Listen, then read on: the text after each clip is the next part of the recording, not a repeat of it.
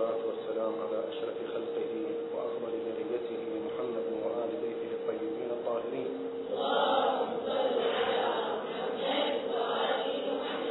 اللهم كل وليك الحجة بن الحسن صلواتك عليه وعلى آبائه في هذه الساعة وفي كل ساعة وليا وحافظا وقائدا وناصرا ودليلا وعينا حتى تسكنه أرضك طوعا.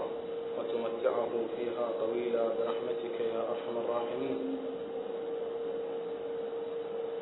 الحديث مع المنتظرين والمنتظرات. يختلف عن الحديث مع إنسان مشكك مع إنسان تحوم في نفسه الشبهات والأوهام حول وجود الإمام سلام الله عليه. فالمرأة المنتظرة والرجل المنتظر والفرد المنتظر والمجتمع المنتظر لا يحتاج إلى إثبات وإلى استدلال حول وجود الإمام سلام الله عليه حول طول عمره الشريف سلام الله عليه. فلا تحتاج الشمس إلى دليل. وهل يستدل عليك بما هو في وجوده مفتقر إليك؟ هذه العبارة نطلقها على الله سبحانه وتعالى. وهكذا يمكن أن نتنزل بها إلى وجود الإمام سلام الله عليه. فوجود الإمام هو أوضح وجود هو كالشمس في رابعة النهار. لا يمكن أن نستدل عليها على وجود الإمام بأدلة هي في وجودها مفتقرة إلى وجود الإمام. فحسب قناعتنا العلمية وحسب نظرتنا الطائفة الحقة أن كل هذا الوجود هو ترشح من فيوضات الإمام الحجة عجل الله تعالى فرجه الشريف. بنص أحاديث كثيرة. إن الله سبحانه وتعالى كما جاء في حديث الكساء ما خلقت سماء مدحية ولا أرضا مطوية ولا فلكا يسري ولا بحرا يجري إلا لمحبة هؤلاء الخمسة. أهل البيت سلام الله عليهم عليهم أفضل الصلاة والسلام. وجودهم هو العلة الغائية لوجود هذا العالم بجميع طوائفه. بجميع أراضينه بجميع سماواته. إذا لا بد أن يكون الحديث والكلام عن الإمام روح له الفداء مع الأخوات المنتظرات واللاتي يحملن هذه العقيدة في عقولهن في قلوبهن في وجدانهن في جميع أحاسيسهم وجوارحهم لا بد أن يكون الحديث تعبويا. لا بد أن يكون الحديث عاطفيا.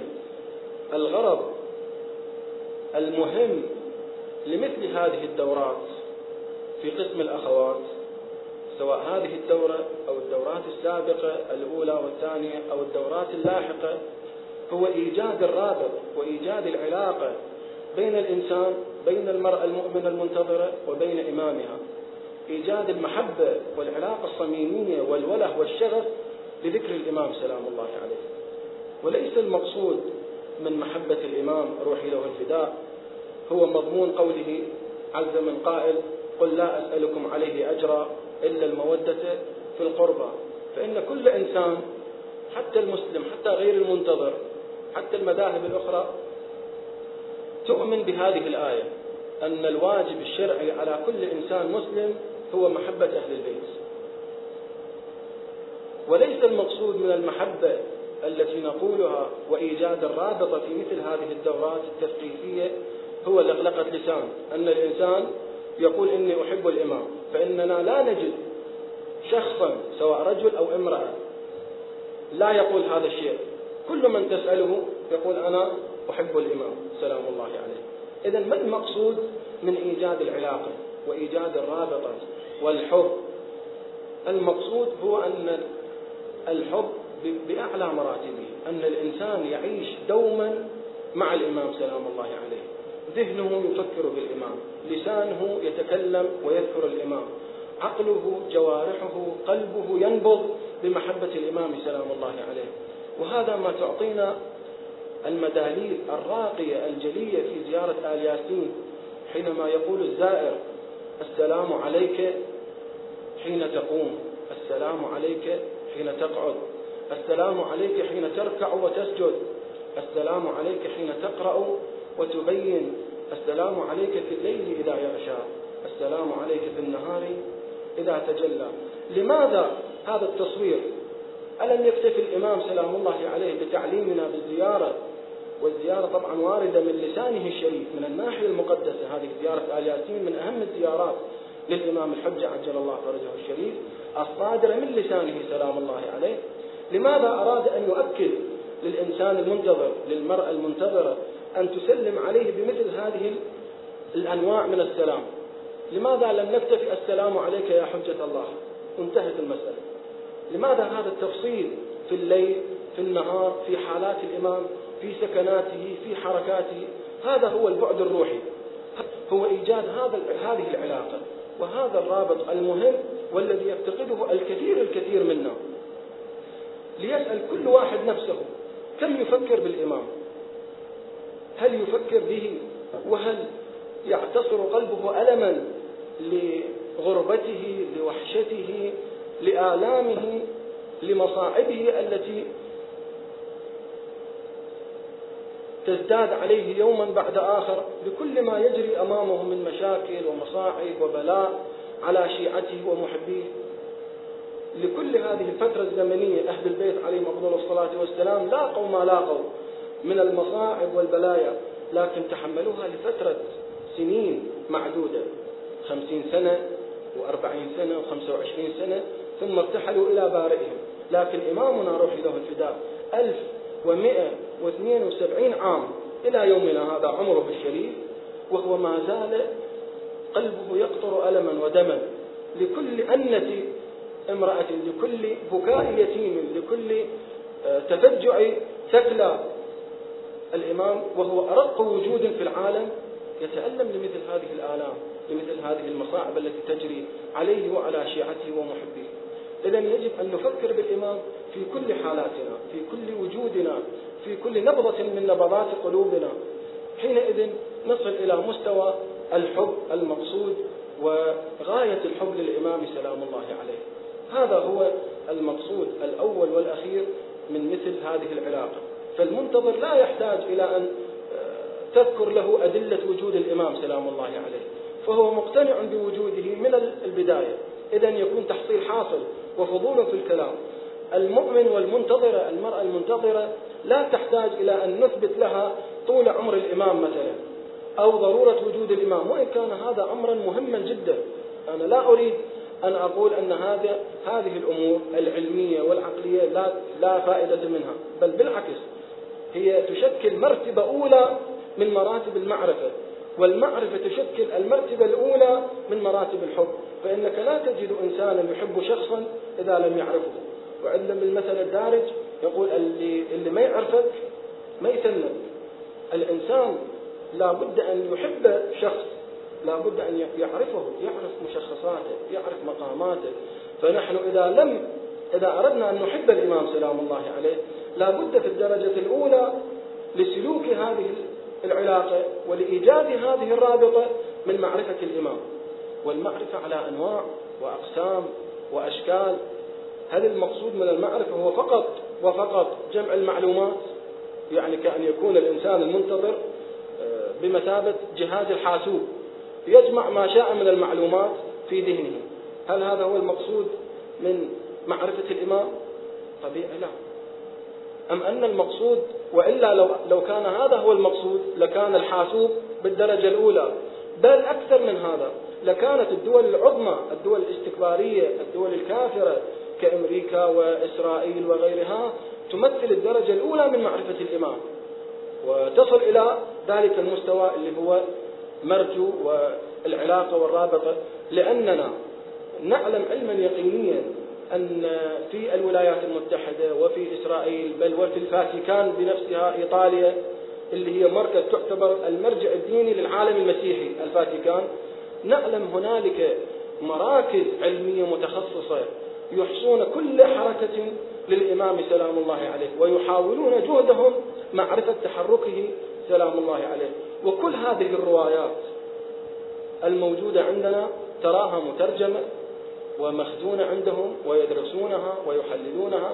أنا أضرب مثل بسيط للتدليل على هذا الأمر أنه في الموقع لمركز الدراسات التخصصية حول الإمام المهدي عجل الله فرجه الشريف إم مهدي اللي يصدر من المركز موقع على الإنترنت. حينما نلاحظ ما وراء الإنترنت يعني الدول والمجتمعات التي تدخل إلى هذا الموقع وجدنا أن أول دولة وأول جهة ومؤسسة تدخل هذه هذا الموقع اللي هو موقع صغير لا يتجاوز عمره السنتين. لأنه صادر من النجف ولأنه متخصص باسم الإمام سلام الله عليه. فوجدنا أن أول دولة وأول مؤسسة اهتمت بهذا هي الفاتيكان. والدرجة الثانية هي إسرائيل.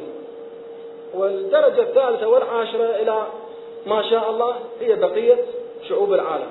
إذا إيش قد انطوا الفاتيكان اللي يعتبرون المرجعية الأولى للعالم المسيحي؟ وقتا آه، كبيرا واهتماما خاصا بقضية الإمام سلام الله عليه. لكننا لا نعتبرهم منتظرين ولا نعتبرهم من المجتمع المنتظر. إذا ليس المقصود من المعرفة أيها الأخوات المؤمنات هو جمع المعلومات عن الإمام. وإن كان شيئا كما قلت شيئا مهما. إنما المقصود من المعرفة هو معرفة الحق. ومعرفة المقام. وأعتقد أن الأساتذة الكرام الذين حاضروا في مثل هذه الدورة الكريمة سواء سمحت السيد الحلو أو السيد رياض الموسوي أو السيد علاء أو الموسوي أو آه، السيد الجابري حفظهم الله جميعا ورعاهم قد أشبعوا هذه الناحية. المعرفة في مقامات الإمام المعرفة حقوق الإمام سلام الله عليه المعرفة العقائدية للإمام روحي له الفداء. إذا أشبعوها بحثا وكل ذلك لنشكل درجة أولى ومرحلة أولى لنصل إلى إيجاد العلاقة والرابطة والمحبة القلبية والعقلية للإمام سلام الله عليه. بهذا الحب نحن آه، نفيض أملا ونتحرك. لذلك جاء في الروايات الشريفة عن الإمام الصادق سلام الله عليه علل شيعتنا بالأماني. يعني نحن لولا أمنيتنا بظهور الإمام بظهور الحجة وإملاء الأرض قسطا وعدلا كما ملئت ظلما وجورا لما وجدنا لأنفسنا طاقة للتحرك. بعد كل هذه المظلوميات وكل هذه المصاعب التي نزلت على أتباع أهل البيت منذ أمير المؤمنين وإلى يومنا هذا لكننا نعيش بالأماني بتلك الأمنية المقدسة وذلك الأمل المقدس وتلك الأنشودة المقدسة التي نشد بها الأنبياء والرسل قبل شيعة أهل البيت سلام الله. فمنذ آدم وإلى خاتم الرسل محمد صلى الله عليه وآله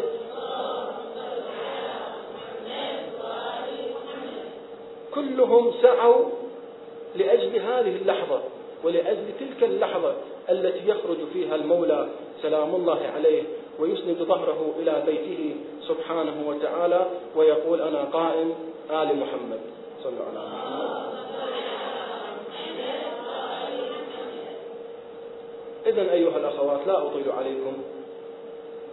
أتقدم أولا بالشكر لجميع الأخوات الحاضرات على جهدهم وعلى متابعتهم وعلى إصرارهم خصوصا في هذا الظرف العصيب الحار والمصاعب الأمنية وعدم الاستقرار في الوطن. وكذلك أتقدم بالشكر الجزيل إلى الأساتذة الكرام الذين ساهموا في إرفاد مثل هذه الدورات وأخص بالذكر سماحة السيد الحلو حفظه الله ورعاه والسيد رياض الموسوي والسيد علاء الموسوي والسيد عبد الستار الجابري حفظهم الله تعالى جميعا. كما أخص بالشكر الجزيل لقسم الأخوات وأختنا المكرمة العلوية الأم عمار القبنجي حفظه الله ورعاها لتهيئة مثل هذا الظرف ومثل هذه المناسبة العظيمة لأن نلتقي ونتحدث عن الإمام روحي له الفداء فإن المتحدثين عنه قليل وإن الذاكرين له أقل وإن المتعطشين للقائه أقل القليل.